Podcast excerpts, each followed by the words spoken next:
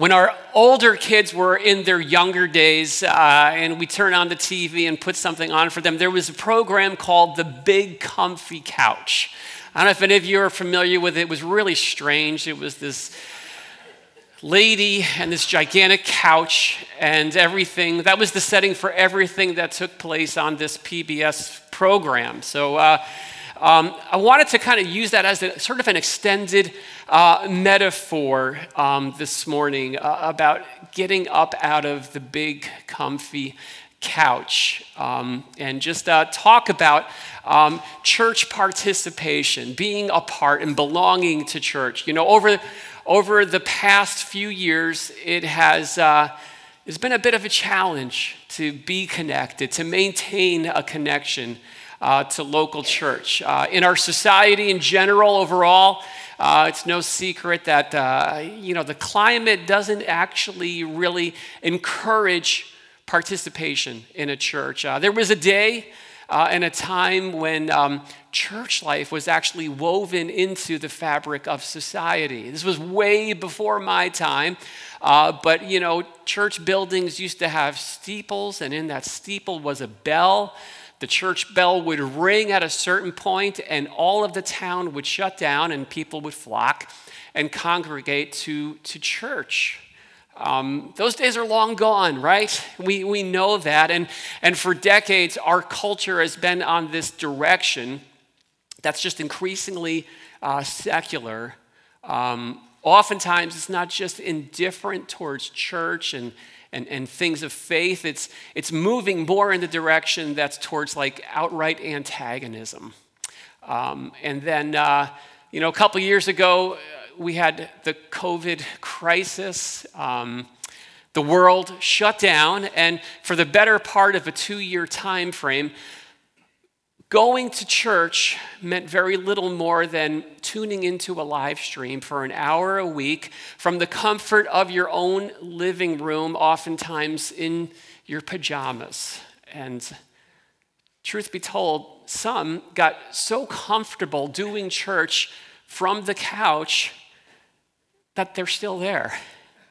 Uh, they, they haven't come back. And nationwide, uh, there are many, the statistics show that there are many who have yet to reconnect to church physically in a meaningful way. And, and I talk with pastors quite often, and they just tell me, yeah, there's, you know, the, my congregation pre COVID, the, the average attender would come three out of four Sundays a month, but since COVID, it's just not that way. It's one out of four if, if things are good. And, and as a result, um, churches are struggling uh, around our nation. And so um, I thought this would be a good time at the beginning of September um, to talk and just kind of to give a, a goodbye wave to Couch Church. Um, of course, you guys are here this morning, so this doesn't apply to you. Um, uh, and there's a lot of good about church from the couch, right? If you are homebound, um, if you're sick, some people are sick this morning, they can't be here and they're tuning in, and that's a great thing. Um, it's a gift and it's a blessing. There, there are people who may be traveling and can't be here for a week, and they can tune in, and that's a good thing. And, and oftentimes, when I talk to new people, I, hey, how did you learn about our church? What was your process of getting connected? Well, we found your website, we Googled, we found it, we checked out a, a live stream, and then eventually we made our way here. And, and that's good. That's a good thing. It's a gift, it's a blessing. We're, we're going to continue that. Um, and even actually this morning, um, we are testing out a new platform because our live stream has been, we haven't really put a high value on it and we've like it's it's like a toss up every sunday are things going to work out or is something going to crash and we're starting to address that so this morning Hopefully that's working out well. I don't know, but uh, we, we are starting with a new platform today. Um, so hopefully it's a better experience. But here's the thing while, while Couch Church makes a decent supplement, it makes a bad substitute. It's a bad substitute for an embodied corporate church connection. Or to put it in, in more modern terms, ain't nothing like the real thing, baby. there's, there's nothing that compares to authentic, incarnational community surrounded by flesh and blood human beings, right? You know the kind, right? They, they sweat sometimes, and sometimes they smell a little bit. Uh, you know, sometimes they sing off key, like myself, you know, make a joyful noise unto the Lord. Um, sometimes they even talk out of turn, they can be annoying. Um, they're all works in progress, just like you and just like me, and, and yet they have they've, they've made this decision to learn how to do life with Jesus together. To do it together, committed and connected to a local church body. And over the last 19 years that, uh, that we've had this church, that we, since we started this church, it's, it's been people like that um, through the Holy Spirit's just empowering presence, have, have made this church what it is. And there's some beautiful things about this church that I love that when people come through the doors, they sense this, this atmosphere of love and of grace and of God's presence and things that we really pray for. Um, and, and so this morning, I want to just take a little bit of time to, to celebrate that, um, to celebrate that connection and that community. Um, and I want to do that by turning to Ephesians chapter 3. Um, it's actually to a prayer that the Apostle Paul prayed for a local church body uh, a long time ago, but I do believe there are some connections that what he prayed to, to the Lord about for this church is also a relevant church prayer for, for our church today. And really, what he prayed for is that the Lord would cultivate a supernatural community and, and I believe as this prayer gets answered, it, it really gets to the heart of, of what church is meant to be, not only back then, but still today. So if you have a Bible, um, it's going to be right behind me in the screen as well. I'm going to read the whole thing. Uh, Ephesians chapter 3, starting in verse 14 says this For this reason I bow my knees before the Father, from whom every family in heaven and on earth is named, that according to the riches of his glory he may grant you to be strengthened with power through his Spirit in your inner being, so that Christ may dwell in your hearts through faith, that you, being rooted and grounded in love, may have strength to comprehend with all the saints what is the breadth and length and height and depth and to know the love of Christ that surpasses knowledge, so that you may be filled with all the fullness of God. Now, to him who's able to do far more abundantly than all we ask or imagine or, or think, according to the power at work within us, to him be glory in the church and in Christ Jesus throughout all generations, forever and ever. Amen. That's, that's, that's a prayer. That's a powerful prayer. It's a prayer that's asking God to turn a church into a supernatural community. That, that God's people would grasp God's heart and not settle for anything less when it comes to his bride, the church. This, this passage is probably the prayer that I have prayed most for over the years for our church.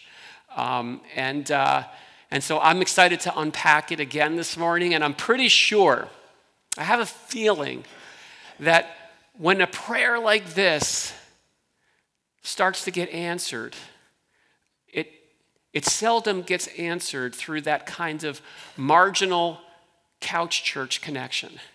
It's, it's, it's showing us three things that I want to look at that I believe are worth leaving the big comfy couch for. Um, and the first is, is this, this presence of God, the God factor. So the, the prayer is asking God to turn an ordinary gathering of people into something extraordinary, that, that it would become a temple, a, a place through which the manifest presence of Christ would, would dwell. Um, so, so that word uh, for, for dwell in Greek, it's katakosoi. Sorry, I don't think I pronounced that right. My Greek is not that great. Katakoiskesai, something like that. Um, anyway, it describes the location where someone lives at, the place that you call home and reside in. And so if you were to ask me, I katakosoi, um, on Cornish Road in Carmel. That's my home address. It's where I live. Now, there's a lot of other places where you might find me during the course of the week. You'll find me at the grocery store picking up eggs. You might find me at the office. You might find me out on my bike. But none of those places are where I call home. Um, the Bible makes a pretty big deal about the place that the living God calls home here on this planet. He is present, of course, everywhere in all of creation, but there is a particular location where he chooses to, to manifest his presence. Uh, in the Old Testament, there's just so much talked about the temple, this physical location. If you wanted to encounter the Lord, his manifest te- presence was, was found in the temple. That was, that was his home address. But since Jesus, there was this total paradigm shift that took place. God's residence is no longer connected to a physical place, now it's connected to a people, a spiritual community. So if you want to encounter the living Lord Jesus Christ, gather together with his redeemed people. That's, that's where he is present in a special way, and it's what we call church, which in, in the Bible, church has nothing really to do with a building. It has everything to do uh, with, with the community. Um, now, in Ephesians, the chapter previous to this one, the, what, what precedes this prayer is this, is this, um, this passage that just unpacks God's incredible design for church, that, that it weaves together all kinds of people from different places, from different backgrounds, and He unites us together in Christ to become a place where, where God manifests His presence into a temple. It actually says that in verse 22. He says, And in Him you are being built together to become a dwelling, a temple in which God lives by His Spirit.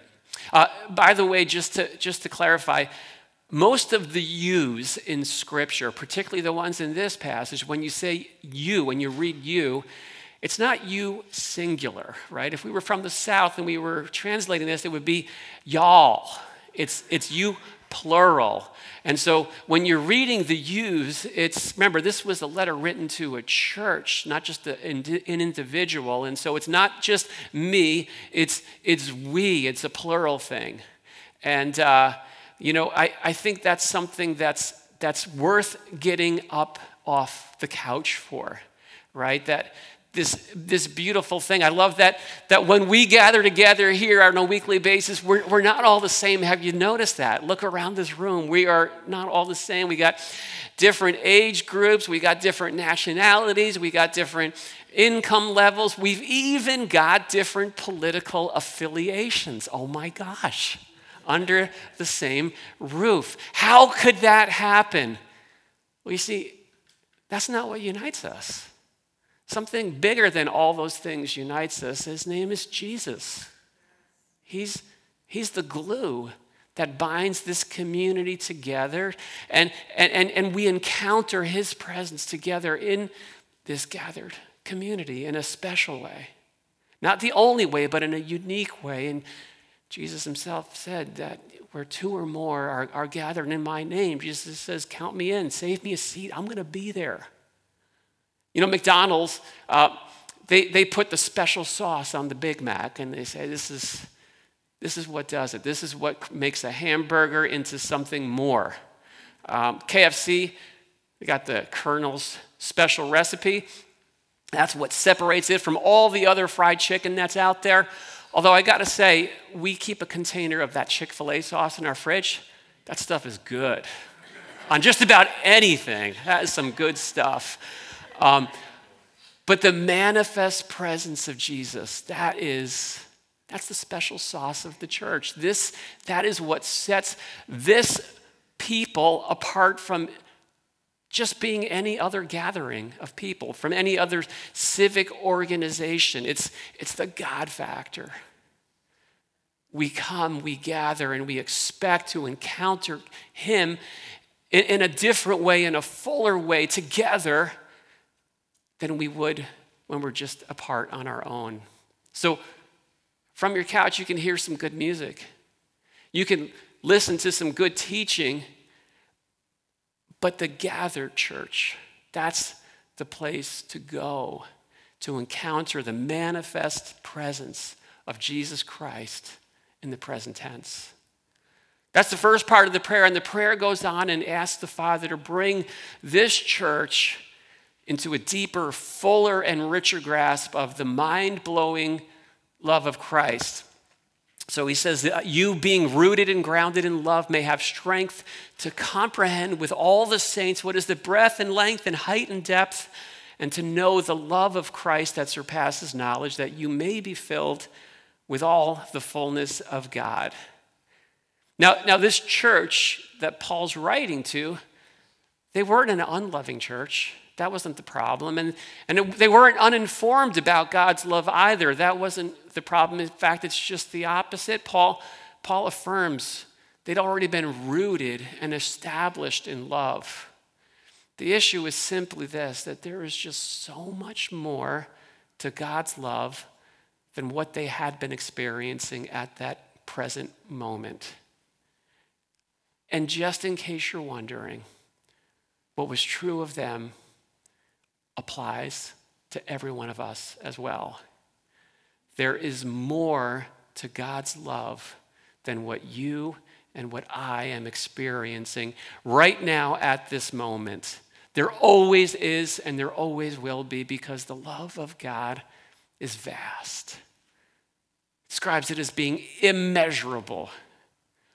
I, follow Major League Baseball a bit, and Major League Baseball is the sport that loves statistics. They measure everything. The latest measurement is to, uh, to, is to measure exit velocity, right? Not only how fast was the ball pitched, um, not, but it's now it's the speed that the ball was hit at off the bat. And of course, when it comes to the home run, they always want to tell you, here's how far it traveled. And it's good keeps a boring game interesting by sharing all these statistics, right? But that works for baseball. But when it comes to the love of God, it doesn't work because there's no scale, there's no ruler, there's no compass, there's no measurement big enough to measure the vastness of it. The love of God, it says, surpasses knowledge. Beyond the boundary line of what the finite human mind is capable of comprehending. And yet, at the same time, this prayer here that Paul's praying for this church, he's asking God to somehow supernaturally reveal it, download it into the hearts of God's people so we'd be able to grasp how great it is. But he says, You don't grasp it on your own, sitting on the couch. He says, Together, together with all the saints that we grasp the height, the depth, the width, and the length of the love of God. You know, we desperately need to know more of God's love. We need it. None of us, not a single person in this room, not a single human being you will ever encounter, is ever going to be a know it all when it comes to knowing God's love. And there may be no greater prayer we can pray for ourselves, for our church, for the people in our lives that we love than this. No more of God's love because the love of God is life changing. There, there, there's this connection here that, that Paul's praying for in this, in this passage this connection between comprehending God's love and, and seeing God's, God's work take shape in our lives he says, Lord, help them to know and to grow in your unfathomable love. Why? Because he says, as that happens, the outcome is that they'd be filled to the measure of all the fullness of God. Do you know that every step forward in your spiritual walk with the Lord, it's a step deeper in his love? Not the conditional kind of love that says, I'll love you if. God's love is unconditional. God's love says, I'll love you even if. It's not the selfish kind of love that's always looking out for, hey, what's in it for me? It's the selfless kind of sacrificial love that seeks out what's best for you. This is the love that led Jesus, the sinless Son of God, to the cross, where he laid down his life and he gave up his all. He said, He laid it down so that people like you and me,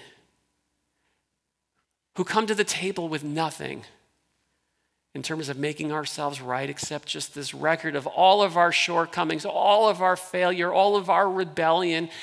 And Jesus laid down his life so we could be reconciled, made right again with God. I didn't deserve what Jesus did. There's nothing about me that, that earned it, but he did it anyway. He did it because I needed it. And he did it out of love. If you want to most clearly see the love of God, just look at the cross. Look at the cross. And you will see this infinite well of God's love. It's the ultimate expression of love, and it's a life changing love. I just pray for us. Lord, give us a greater grasp of how vast your love is so that we would start to comprehend it's greater than all the reasons that I can come up with in my mind why you shouldn't love me.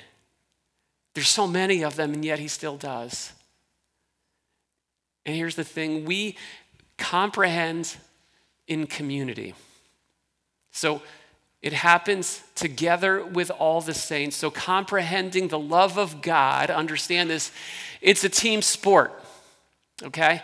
You see, church is, is God's laboratory of love. And, and as we encounter God's love on our own in a vertical way, right, uh, then we get the chance as we come together to extend that horizontally, to, to extend that same unconditional love that we receive from the Lord to each other in the relationships that we have. And I don't know about you, but in my life, I can tell you personally, that's that's where it gets real. That's, that's where that prayer gets answered. When I see God's love expressed through the means of a human vessel, when they're generous with me when I deserve to not be treated generously, when they give me grace and forgiveness because I blow it, that's life changing. And so, how, how awesome is it to be a part of a community like that, to be on the giving end of that, and other times to be on, on the receiving end of it. And again, just to say, we, you don't get that kind of love from sitting on a couch. It doesn't matter how comfortable it is, it's never going to be a substitute uh, for the real thing. One, one final factor of this prayer, and uh, let me just read how the, how the closing goes. It says this Now to him who is able to do immeasurably more than all we ask or imagine, according to his power that is at work within us. To him be glory in the church and in Christ Jesus throughout all generations, forever and ever. Amen. There's, there's two promises in this closing of this prayer.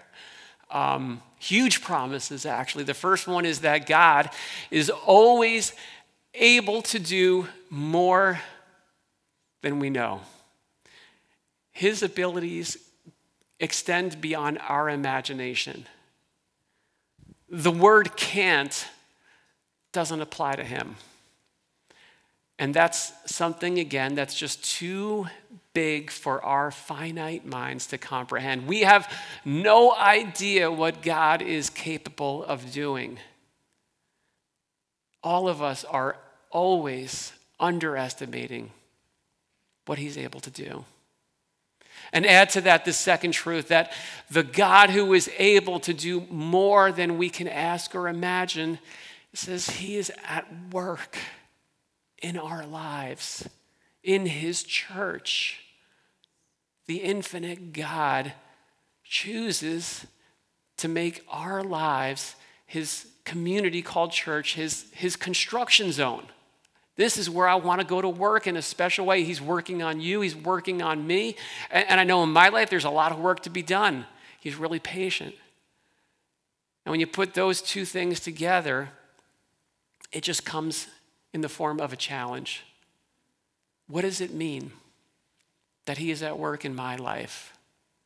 What does it mean that He's at work in your life, in this church, and that there is nothing that's beyond His ability to do?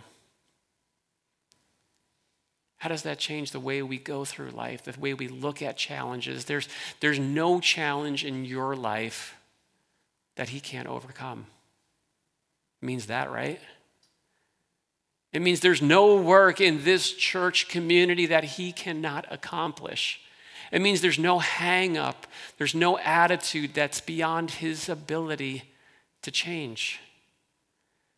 And so it, it kind of challenges us to to stop living our lives by our own limits. Because we hit our limits early and often, right?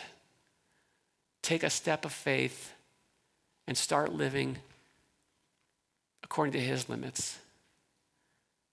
Maybe we stop using that word, I can't right? We use that so often. Maybe we stop saying things that this is just the way it's going to be. It's the way it was, the way it is, and this is just the way it's going to be. Right? Jesus, he like conquered death. He rose from the grave to life everlasting. If he did that, he's won your salvation. Then we can't bring that kind of attitude towards the things that we deal with on a daily basis. And it means that there's things that he still intends to do in your life and in this church. We are a local expression of the body of Christ. We are the, the hands and the feet of Jesus. And so, really, it's, it's less about this. It's less about what we do for Him, right? Sometimes we can think that way. It's more about what does he intend to do through us? What redeeming work does he intend to accomplish through this local body?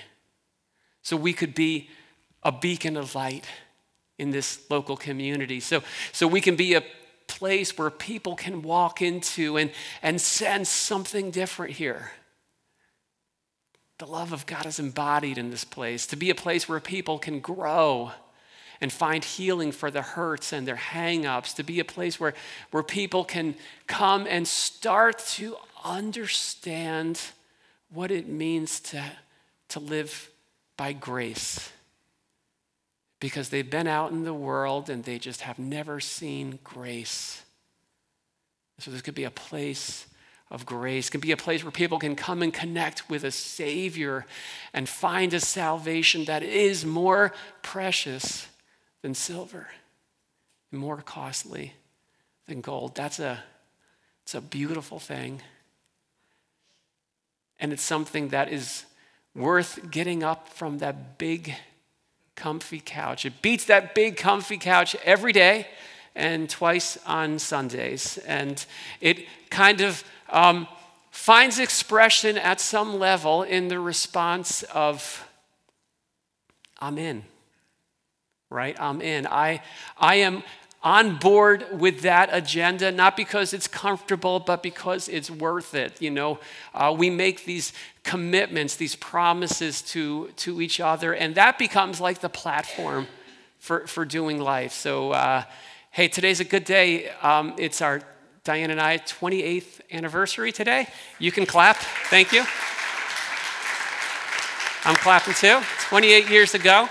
And uh, we stood in front of a church and made these vows to each other, these incredible promises to each other. And that's really become a platform. 27 years for everything that we share together. There's been some really good times, there's been some really challenging times, and, and that covenant is what's allowed us to experience that. And you know, there's certain times when you just kind of like hey, let's take out those vows again. Let's, let's renew them. Let's just dust them off and make sure we're still maintaining those. And, uh, well, we just want to do that this morning, not for our marriage. We'll do that, you know, on our own. But um, as a church body, um, you know, there's many of us here who have been a part of this church for a long time. And uh, there's been several different seasons. And also at this time, this past year, we, we've had many, many new people uh, come and get connected to church. We had two exploring membership classes, and people just got the uh, idea of here's what church is all about, here's how we're doing it here, and, and I want to be in on it. And like, I'm just overwhelmed with excitement about all the great things that God is doing. But I just want to, you know, we, we thought today maybe we, we've never, we don't really put a big highlight on, you know, official membership and that kind of thing. Um, so we're not going to like ask people to stand up and come forward and all that kind of stuff. Um, but what I do want to do is just kind of take out the, um, the church covenant. This is like the, this is kind of like the vows, right? Um, the, the idea of this is what we're, by the grace of God, um, covenanting to. And, and it says uh, just, just four things well, four things with a few under four things, so there's more than four things. But uh, the, first, the first big heading is uh, to protect the unity of my church by, by acting in love towards each other, uh, by refusing to gossip, uh, by adhering to our doctrinal statement and committing to not be divisive to its teaching, by following biblical leaders, by following biblical procedures for church discipline and submitting myself to that should that need ever arise. So that's protecting the unity of the church. Uh, to share in the responsibility of the church by praying for its growth and health, by identifying and reaching out to those in my life who have yet to, to receive Jesus Christ, by, by warmly welcoming those who visit on Sunday mornings that's sharing in the responsibility of my church. Number three is to serve in the ministry of my church by discovering my gifts and talents, by using my spiritual gifts to help build up the church, by committing to an ongoing church ministry.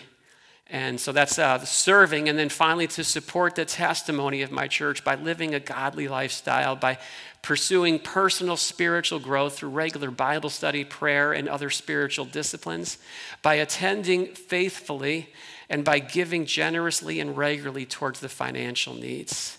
And so that's how we support uh, the testimony of this church. And so I just wanted to read those out loud in this place this morning as just a way to celebrate this, um, not as burdens, but as a blessing. Uh, it's not comfortable. Um, it's not convenient. There's a commitment involved in it, but this is kind of that's what life is about, right? We make these commitments and we live them out, and, and, and that's, how, uh, that's how life gets lived. And we've just had so many people over the years who have just said, hey, I'm on board, I'm in, and uh, that's what's made this church uh, the place that it is. And so on a day like this, we just get the chance to celebrate that, uh, to welcome those of you who have just, you know, taken that next step. And for those of you who are just kind of new here, you just get a little bit of a pulse. This is this kind of place we are. This is the kind of people we are. This is the things that we're about, and uh, we're just uh, really excited about that. So uh, I'm going to pray and close. And, you know, we get the chance on a day like today to uh, spend a little bit of time afterwards um, kind of living this stuff out, right? Just not just uh, being here, but uh, sharing some food together and sharing some conversation together. So uh, I hope this is good. Lord, let's pray. Lord, thank you so